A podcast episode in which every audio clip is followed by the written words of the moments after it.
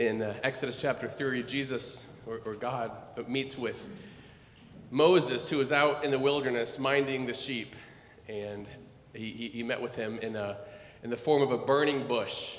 You'll remember that. And he told Moses about what his plan for him was, and that was to deliver his people, the Israelites, out of Egyptian bondage. And Moses, of course, was uncertain about it and didn't think he had what it took to do that. But at one point he asks God, he said, Who am I supposed to, when I get to Egypt and I approach the king, Pharaoh, what am I supposed to tell him? Who am I supposed to tell him sent me to take these people out of bondage? And God said, tell him, I am that I am sent you. The first and the last, the Alpha, the Omega. God isn't just a God of the past, and he's not just a God of the future, but he's God right now, always. I am. I love that song. And I love the truth that it speaks of. We're actually going to be in Exodus chapter 33 today. So if while I was talking, you got to Exodus 3, then you're almost there.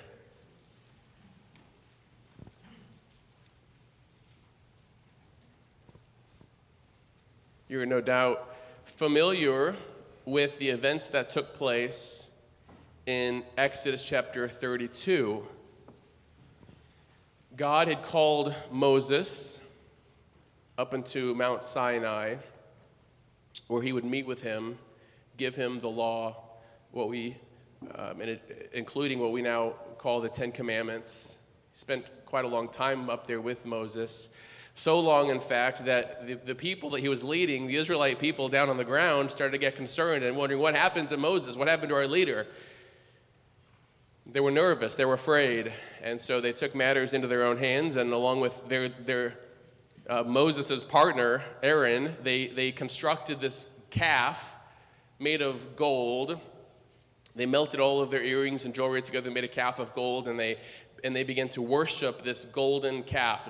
And Moses found out about what was going on. God told Moses about what was going on below. They were singing and dancing and doing all kinds of crazy things with this calf.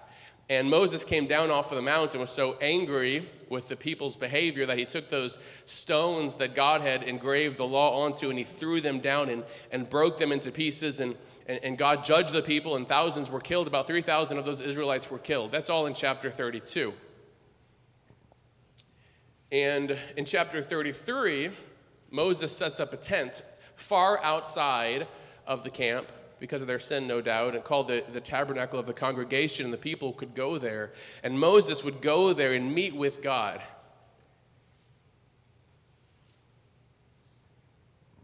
Let's read just a few verses, beginning in verse 9, Exodus chapter 33, in verse 9. It came to pass, as Moses entered into the tabernacle, this is that tent that he sent up outside of the camp, As Moses entered into the tabernacle, the cloudy pillar descended and stood at the door of the tabernacle, and the Lord talked with Moses. Think about that. And all the people saw the cloudy pillar stand at the door, at the tabernacle door, and all the people rose up and worshipped, every man in his tent door. And the Lord spake unto Moses face to face, as a man speaketh unto his friend. We're going to look shortly and see how God would reveal himself, his glory to Moses, how he would reveal his glory to the people. But before we do that, I want to take note of what precedes God's revelation of himself to Moses, because it was Moses, really, who initiated these encounters with God. He didn't wait for some signal or even a calling from God. He went into the tent, and when he did, God was ready and waiting to meet with him. Look at verse 9 again. It came to pass, as Moses entered into the tabernacle, the cloudy pillar descended and stood at the door of the tabernacle, and the Lord talked with Moses. The cloudy pillar, you'll remember, was the presence of God, which led the Israelites. God was ready to meet with Moses, and he was waiting for him to come into the tabernacle, into the place, and then he was to descend with him. It's always been that way. God's always waiting for his people to come to him. Deuteronomy 4:29 says, "But if from thence thou shalt seek the Lord thy God, thou shalt find him, if thou seek him with all thy heart and with all thy soul." Isaiah 55:6 says, "Seek the Lord while he may be found. Call ye upon him while he is near." And this isn't just for the ancient Jewish people. James says, "Draw nigh to God, and he will draw nigh to you." We are to initiate conversations with God, not just always sit back and wait for him. Well, God's just not showing me anything. God's just not talking to me. We're to go to him. We're to initiate these conversations with him. God is waiting. God is still waiting on his people to seek him. He's always been waiting on his people to seek after him. Now, what was Moses specifically seeking him about? Verse 13 says, "Now therefore, I pray thee, if I have found grace in thy sight." This is Moses' prayer. "If, God, I have found grace in your sight, show me now thy way, that I may know thee, that I may find grace in thy sight." Skip down a few verses to verse 18. He said, "I beseech thee," or "I beg thee, show me thy glory." He wanted to know God. He wanted to know God's will. He wanted to see the glory of God on display. He was desperate for it. You can hear it in his voice. In fact, in verse 15, he was getting leadership about what they should do next. They're still traveling through the wilderness. In verse 15, he said unto him, "If thy presence go not with me, carry us not up hence." Moses was desperate to know God. He was desperate to see God and to experience God's leading. And he said, "God, if you're not going to go with us, if your presence is not with us, then we might as well just drive down the stakes of this tent even deeper, because we're not going anywhere. There's no reason to go forward, God, if you're not going to go with us." He was desperate for God. Moses was no stranger to the presence of God. We just read in verse 11 that God spoke to Moses in the tabernacle that day in such an intimate way that it was like two friends standing face to face talking with one another. Moses wasn't a stranger to God's presence, and yet experiencing God in that way just caused him to have a greater desperation to know him and to be led by him. This was his prayer. "Show me your way, that I may know thee. Show me thy glory." It's a good prayer. Paul the Apostle said something similar when he said, "That I might know him and the power of his resurrection." I just want to know him. Now, there were some limitations on what God was able to reveal to Moses. Really, there were some limitations on what Moses was able to see of God. Look in verse 20. This was the response of God Almighty. And he said, "Thou canst not see my face, for there shall no man see me and live. And the Lord said, Behold, there is a place by me, and thou shalt stand upon a rock. And it shall come to pass while my glory passeth by." That's an important phrase. Amen. "That I will put thee in the cleft of the rock, and I will cover thee with my hand while I pass by. And I'll take my hand away, take away my hand, and thou shalt see my back parts, but my face thou shalt, or shall not be seen." God's glory is too magnificent for human eyes to see. We can't see him and live, but he wanted to give Moses, because of the desperation of Moses to know him and to see him, he wanted to give Moses a glimpse into his glory. And so he offered to put Moses, he said, "Go up on a rock, and I'm going to put you in the cleft of this rock, and I'm going to put my hand on you, and I'm going to pass by, and you won't be able to see me when I'm in front of you, because if you do, you'll die. But once I pass by, I'm going to remove my hand, and then you'll be able to see the back of me." What a special time that was. And the result of Moses' encounter with God was that he was shining so brightly that at the end of chapter 34 that he had to wear a veil over his face in order to even talk to the other people. Now sandwiched between Moses' desperate plea for God and for his presence and to know God and this face-glowing experience, we get our own glimpse into the glory of God, and that's really one I want us to focus on this morning.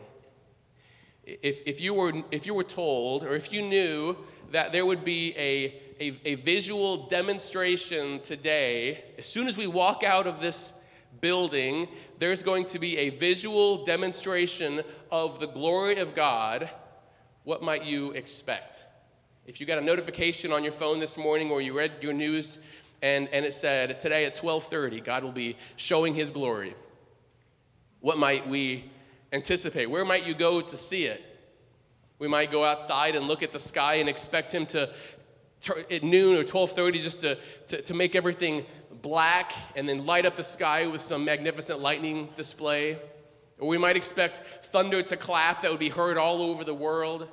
Or we might expect a handwriting in the wall, maybe in some mysterious language, but somehow we're able to understand it. I don't know what we would expect if God said, I'm going to display my glory. But I want us to see here something that may surprise us just a bit. Beginning in verse 18. And he said, this is Moses, I beseech thee, I'm begging you, God, show me thy glory. Now notice the response of the Lord in verse 19. And he said, I will make all my goodness pass before thee.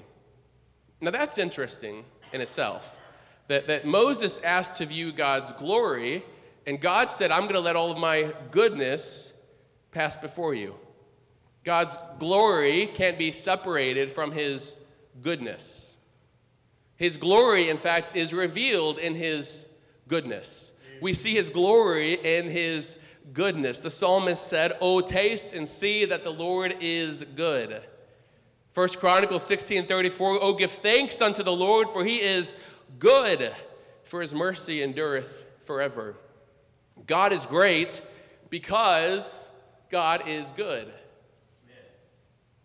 Verse 19 again, he said, I will make all of my goodness pass before thee, and I will proclaim the name of the Lord before thee, and will be gracious to whom I will be gracious, and will show mercy on whom I will show mercy. So the three traits that God says are going to be on display when he shows his glory are these: goodness, mercy, and grace.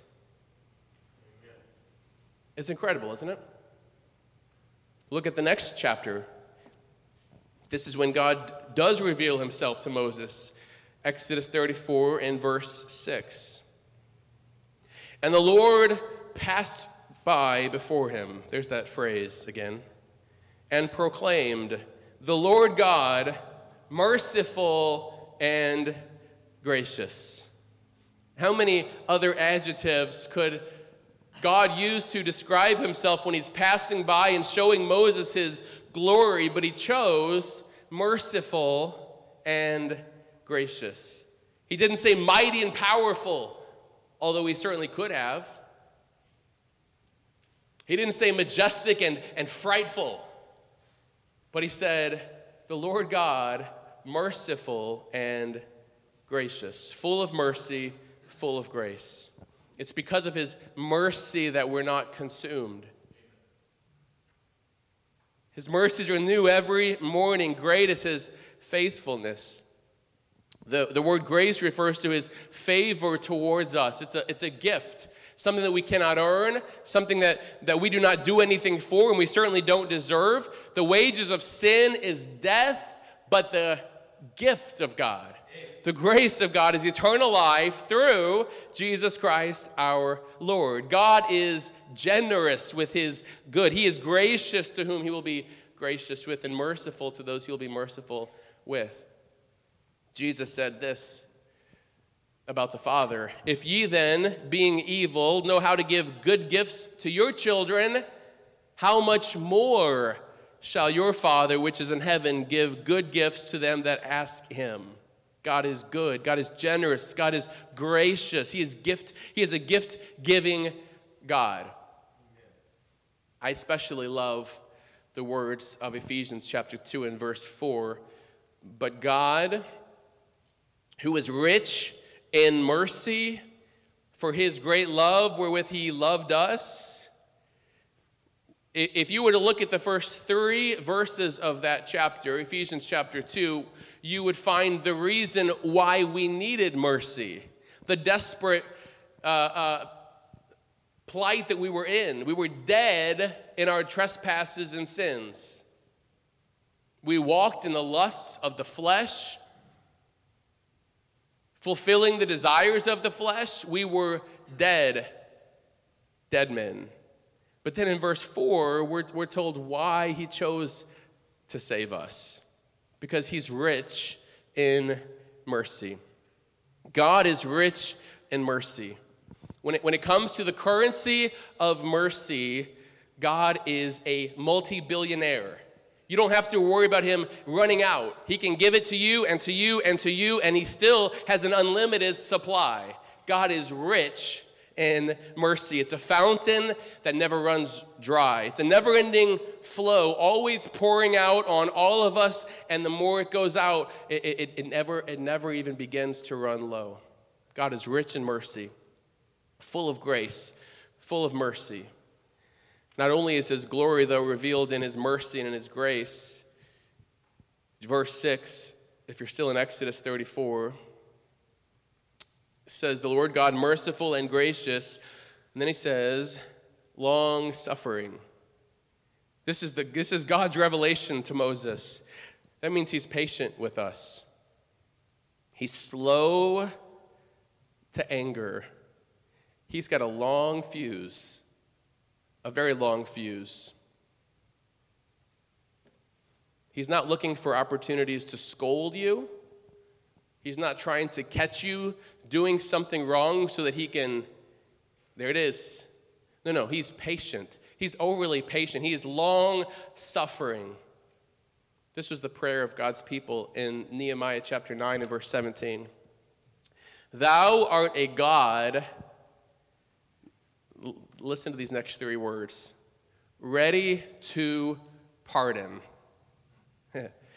You're a God who is ready to pardon. He's standing by, waiting to pardon. Gracious, it goes on, gracious and merciful, slow to anger, and of great kindness. What a description of God Almighty. Ready to pardon, gracious and merciful, slow to anger, and of great kindness. God wants to pardon. He wants to forgive. He longs for opportunities to show mercy and grace, to demonstrate his patience, to demonstrate his long suffering with you. Our view of God can be so distorted, can't it? So often I fear that we're like Adam and Eve, who sinned against God's holy word, and what do? They run off and they hide. They hide themselves, believing that God is like us, like he's short-fused, like God is going to, we think sometimes that God is like us, that he's going to treat us like I would treat us. He's going to treat me like I treat my kids. He's going to treat me like I treat those around me. He's going to lash out at me like I lash out at my family. That's how we think about God. We try to humanize God and make him just like us, but God is ready to pardon, gracious and merciful and full of kindness and slow to anger.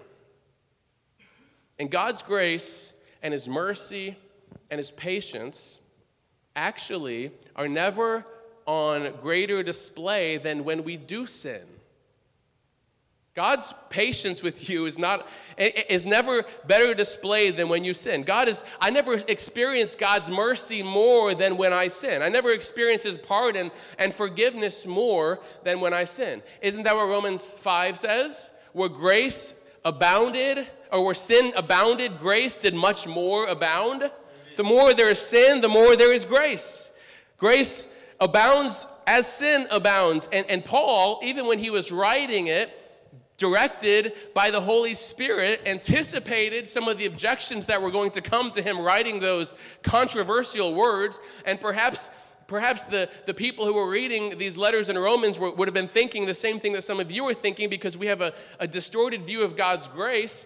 And so they're thinking, wait a second, that doesn't make any sense that when we sin more, his grace abounds more, because that would mean that I could just sin as much as I want to sin and know that God's grace is always going to cover it. And so he said, shall we continue in sin that grace may abound? Should we just keep on sinning because that's going to fill up God's grace tank even more? And then he said, no, God forbid. How shall we that are dead to sin live thereunto any longer? No, we're dead to sin. God, in his grace and mercy, has forgiven us of that sin. We're no longer enslaved to sin like we once were, so why would we want to live for sin any longer? But when we do sin, we experience his grace. When we do sin, we experience his pardon. When we do sin, we experience his mercy. Amen. The point is that when we do sin, we don't need to hide from God. We don't need to hide away like Adam and Eve did and say, well, maybe, man, I've really messed up. He's really going to get me now. God is going to be after me now. I know he's going to strike me now. I just got to I got to hide. No. That's the very opposite of what he's saying to us. Instead, when we sin, we need to run to him for mercy and for in repentance. We run to him and we say, God, forgive me. And we know, because we know who God is, that he is slow to anger and he's ready to pardon. God will not withhold his goodness from us. He is rich in mercy. Remember when Moses is seeking God here, asking for God's glory, asking for God's to know God, to see God, it's immediately after they've just sinned in such a great way. The Israelites had just fallen in idolatry and forsaken the one true God, and were bowing and singing and dancing to this calf made out of gold. They sinned greatly, and God had already judged them for it. And now Moses is not running away, but rather saying, God, show me your glory. We need you to go with us. Where do you want us to go? If you're not going to go with us, then we're just going to stay right here where we are. Show us your glory. And how did God respond to Moses? He said, I will pass over you, and I will show you my goodness, and I'll show you my grace, and I'll show you my glory. That's wonderful. Should we sin? Of course not. Of course not, because we love Christ so much for what he's done for us. In fact, we know that God does not overlook sin.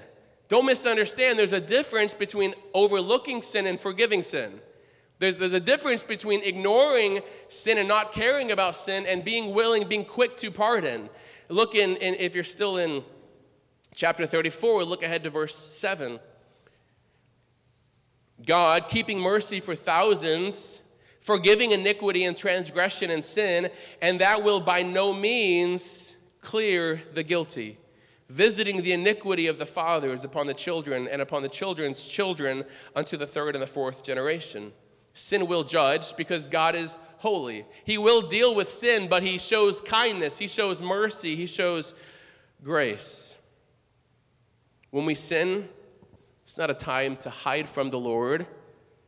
It's a time to run to him. If we confess our faults, he is faithful and just to forgive us our sins and to cleanse us. He's faithful to do that every single time. God will not turn you away and say, nope, you've done enough.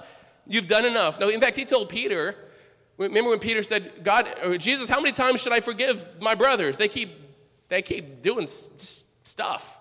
And Jesus said what to him? 70 times 7. Do you think God, the Father, the Holy One, is going to be any less forgiving than he tells us to be? No, he's quick to pardon. He's ready to forgive. When we sin, and we will sin, we should not hide from him or be afraid of him, but rather go to him in repentance, believing by faith that he will forgive our sins, that he is merciful and gracious and kind and loving. The psalmist, Psalm 103:8, the Lord is merciful and gracious, slow to anger, and I like this phrase, plenteous in mercy. Don't worry. Don't think that your spouse took all the mercy. There's plenty left for you. There's plenty left for you. Plenteous. Back in verse 6, we just read this. I especially like the word abundant. That's used in verse 6. The Lord passed by before him and proclaimed, the Lord God, merciful and gracious, long-suffering, and abundant in goodness and truth. We already saw that he was good in the previous chapter, but he's not just good, he's abundant in goodness. He's overflowing with goodness. It's pouring out of him. It cannot be held. There's so much goodness in God that it's overflowing within him. It's pouring out of him. He's abundant. Just as he doesn't hold back mercy, he doesn't hold back goodness. God is not a frugal God when it comes to goodness, and it comes to mercy, and it comes to grace. He's lavish. He spends lavishly. He's not tight-fisted with his goodness. He's very open-handed. He's open-handed, ready to give to anyone who will come to him. And he's full of truth as well. He cannot lie. He is the truth. Now, turn to Mark chapter 6.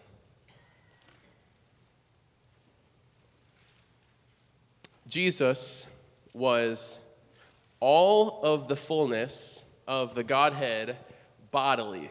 That's what Paul said to the Colossians. Everything that God is, Jesus was in human form, is in human form. And what God proclaimed himself to be, Jesus personified for us. His mercy, Jesus' mercy and his goodness were shown through his healing, through his words of comfort to those who were hurting, through freeing men and women with demonic control. He would look on these multitudes and see them and have compassion on them. He sat with children and loved them. This is who Jesus was. Now, 5 times in the verses that we read earlier in Exodus 33 and 34, we saw this phrase, passing by or passeth by. God will pass by. I will pass by. Moses prayed and God said, I will pass by, and then he did. And here in Mark chapter 6, Jesus, the Son of God, wanted to pass by in a similar way.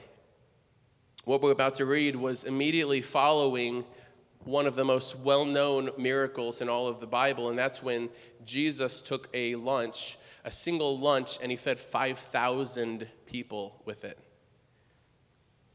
And the disciples were not just witnesses of it, although they were witnesses of it, but they were actually participants in it. He distributed the bread and he kept breaking it, and somehow, even though there was just one lunch, somehow he just kept multiplying and then 10 people ate, and then somehow 20 people ate, and then somehow 100 people ate, and then in some amazing way there was still more left, and they kept feeding, and now 5,000 people have eaten. And the disciples were like literally hands-on. They got to experience this. They would hand it and then they would bring their hand back, and how is that possible? I thought I just gave that away and I still got more in my hand. So they couldn't have missed what happened, right? Immediately following that, Jesus wants to go away on his own, and so he sends the disciples out into a boat, as he sometimes did. And we're going to pick up in verse 45 of chapter 6 in the book of Mark. And straightway he constrained his disciples to get into the ship and to go to the other side before unto Bethsaida, while he sent away the people. And when he had sent them away, he departed into a mountain to pray. And when even was come, the ship was in the midst of the sea, and he alone on the land. And he saw them toiling and rowing, for the wind was contrary unto them. And about the 4th watch of the night, he cometh unto them, walking upon the sea, and would have passed by them. But when they saw him walking upon the sea, they supposed it had been a spirit, and cried out, for they all saw him and were troubled. And immediately he talked with them and said unto them, Be of good cheer, it is I, be not afraid. And he went up unto them into the ship, and the wind ceased. And they were sore amazed in themselves beyond measure and wondered. The phrase that we emphasize in verse 48 at the end is he would have passed by them. Now, why would Jesus want to pass by his friends who were scared for their lives, believing that this was the end, middle of the night, pitch black, storms are up, waves are crashing, they thought this was the end, and he would have passed by? And the reason is that he didn't intend to pass by them in the same way that we might pass by the bank on the way to work, or pass by a friend's house, or pass by the church building. What Jesus wanted to do was far more significant than that passing by. He intended to pass by them, and in passing by them, he was going to reveal his glory. In the same way that when God the Father passed by Moses, he revealed who he was, his power and glory. Jesus was about to remind them of who he was because they needed a reminder. Look in verse 51 again. The wind ceased, and they were sore amazed. They couldn't believe it, beyond measure, and wondered. And then look at this verse 52. For they considered not the miracle of the loaves, for their heart was hardened. These disciples who had participated in the feeding of 5,000 people had already forgotten this miraculous event that had taken place less than 24 hours before, when they had taken one boy's lunch and fed 5,000 people. And so Jesus would have passed by them. He intended to pass by them, not to leave them in their condition, but rather to show them his might and glory and mercy and kindness. And what were the words that he said to them? He didn't say, "You bunch of wimps. What is wrong with you? Don't you know that I always come through?" No, he said, "Be of good cheer. It's I. I'm here. Cheer up, fellas. The one who has the power to control the winds is now in the boat with you." When Jesus passes by, things happen. Jesus passed by Levi one day. He was sitting at the receipt of customs. He was a tax collector, a Jewish man who was unjustly taxing his own people in order to benefit the Roman government. And Jesus passed by him one day, and he looked at Levi, and he said, "Follow me." And Levi's life was never the same. Another day, Jesus is walking by, and he saw two blind men sitting on the road, and they heard that Jesus was passing by, and they cried out to him, "Jesus, son of David, have mercy on us." And it just so happens that mercy is what Jesus does best. And he reached down and he touched both of their eyes, and both of them on that day were able to see. Many times like this, a blind man would be sitting, and Jesus would pass by, and they would cry out to him and say, "Jesus, have mercy." And Jesus, who is full of mercy, who is rich in mercy, was willing and ready and looking for opportunities to pour out that mercy and grace to anybody who would call on him. When Jesus passes by, things change. Nothing is the same. Jesus' passing by was never demonstrated so clearly than when he willingly went to the cross of Calvary to bear the sins of all people. His goodness and his grace and his mercy were on display on that day, unlike anything that has ever taken place. And that grace, the gift that he provided on that day, is available to anyone who will receive it. For whosoever shall call upon the name of the Lord shall be saved. God is looking. God is ready. That's what they said in Nehemiah. God, thou art a God who is ready to pardon. He's waiting. He wants to show mercy. He wants to show grace. He wants to pardon those who will receive it. He is the propitiation. That is the atonement for our sins. John said, but not for ours only, but for the sins of the whole world. He is plenteous in mercy, plenteous in grace, rich in mercy. Our perspective on who the Lord is so important.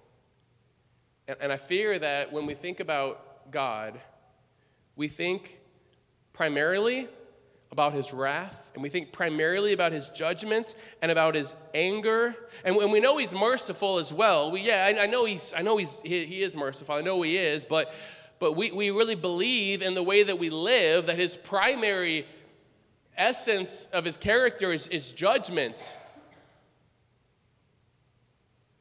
But there is enough grace and goodness to salvage whatever problem you find yourself in. Whatever situation you're in, whatever you've done, however great, just remember this. However great your sin is, God's grace is always going to rise to a higher level. Where sin did abound, God's grace abounded greater. You might be thinking and believing in your life that I've just messed up too much. I've gone too far. I had a chance. I had all the chance in the world, but I've blown it. There's no way. God, I'm going to experience judgment. I'm just waiting any day. I know it's going to come any day. God's going to cast judgment on me any day, any moment. It could be today. And you may be living in that just hunkered down fear of what God is going to do. God is just this ruthless judge who is trying to get at me, and I know I deserve it, so I'm going to accept it. No, God is ready to forgive.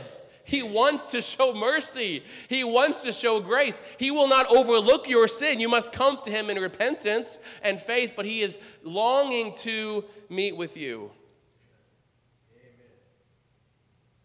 He does judge sin. He's not going to overlook it, but he's merciful. He's gracious. He's ready to forgive, slow to anger. Don't put your own shortcomings of your character on God and say, because I am short-fused, I know must be short-fused. Because I am quick to anger, then he must be the same with me. Because I don't seem to have mercy for people, then I know he must. No, he's God. He's on a whole separate level. You can't compare yourself or anybody that you know with God. He's altogether different. His ways are higher than our ways. And he's longing for you today to come to him. To come for salvation, to come in repentance of your sin, come to him. He will in no wise cast you out. He's longing for his children to come to him and to recognize that he's a God of love who is not afraid and hiding out from him, but rather we're coming to him with our problems, with our sin. Jesus said, come unto me, all you that are weary and heavy laden, and I will give you rest. And then he said this, for I am meek and lowly in heart. He says, my heart towards you is that of humility. I'm lowly. I've humbled myself. That's the God that we're to go to. That's the God who's calling us. He's a friend that sticks closer than a brother. We fear him. We reverence him. We understand his power, but we are not afraid of him. We do not cower at him. No, he's a loving father who opens his arms wide and is ready to throw out his mercy and grace and goodness to all who will call upon him. And I pray that today you will call upon him. Call upon him for salvation. Call upon him for forgiveness of your sins. Call upon him just...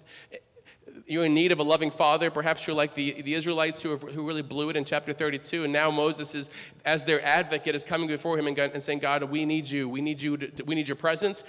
This tabernacle is far outside of the camp right now, God, but we need you inside of the camp. We need you here with us. And if you're not going to come with us, then we cannot go forward. That's the prayer that God is pleased with. Notice that God did not reject Moses. He didn't say no. Sorry, guys, you're done. This is it. This is too much. You've gone too far. I brought you out of the wicked pagan Egypt, and this is how you're going to treat me? This is how you're going to repay me? You're going to build a calf?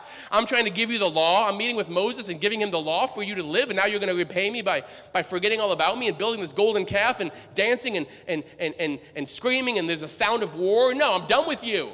No, God is loving and kind and mercy. And Moses advocated for the people, and he said, God, please, don't destroy them.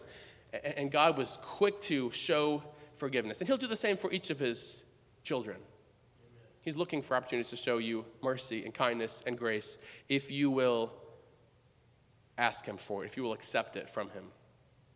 Would you bow your heads with me?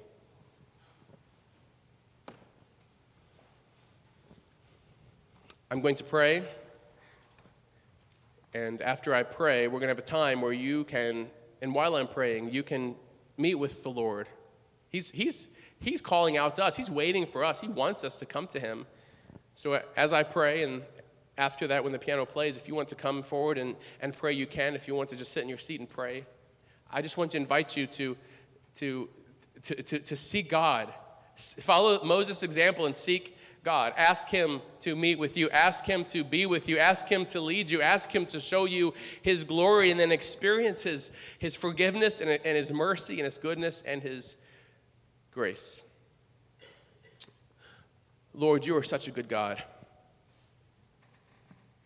A God who is kind, who is ready to pardon, ready to show mercy, rich in mercy. And when we look at your greatness, I know when I look at your greatness, it exposes my own sin, my own lack of mercy, my own lack of grace, my own lack of forgiveness. And your ways are just so much higher. Lord, today we just want to recognize you for who you are and your goodness and your grace. I just pray, Lord, for anyone here who has been hiding from you, Lord, that today they would come out of hiding and they would run to you in repentance and faith. Lord, for all of us who call you our Father, may we understand who you really are, the essence of yourself, and that is goodness and kindness and love and charity.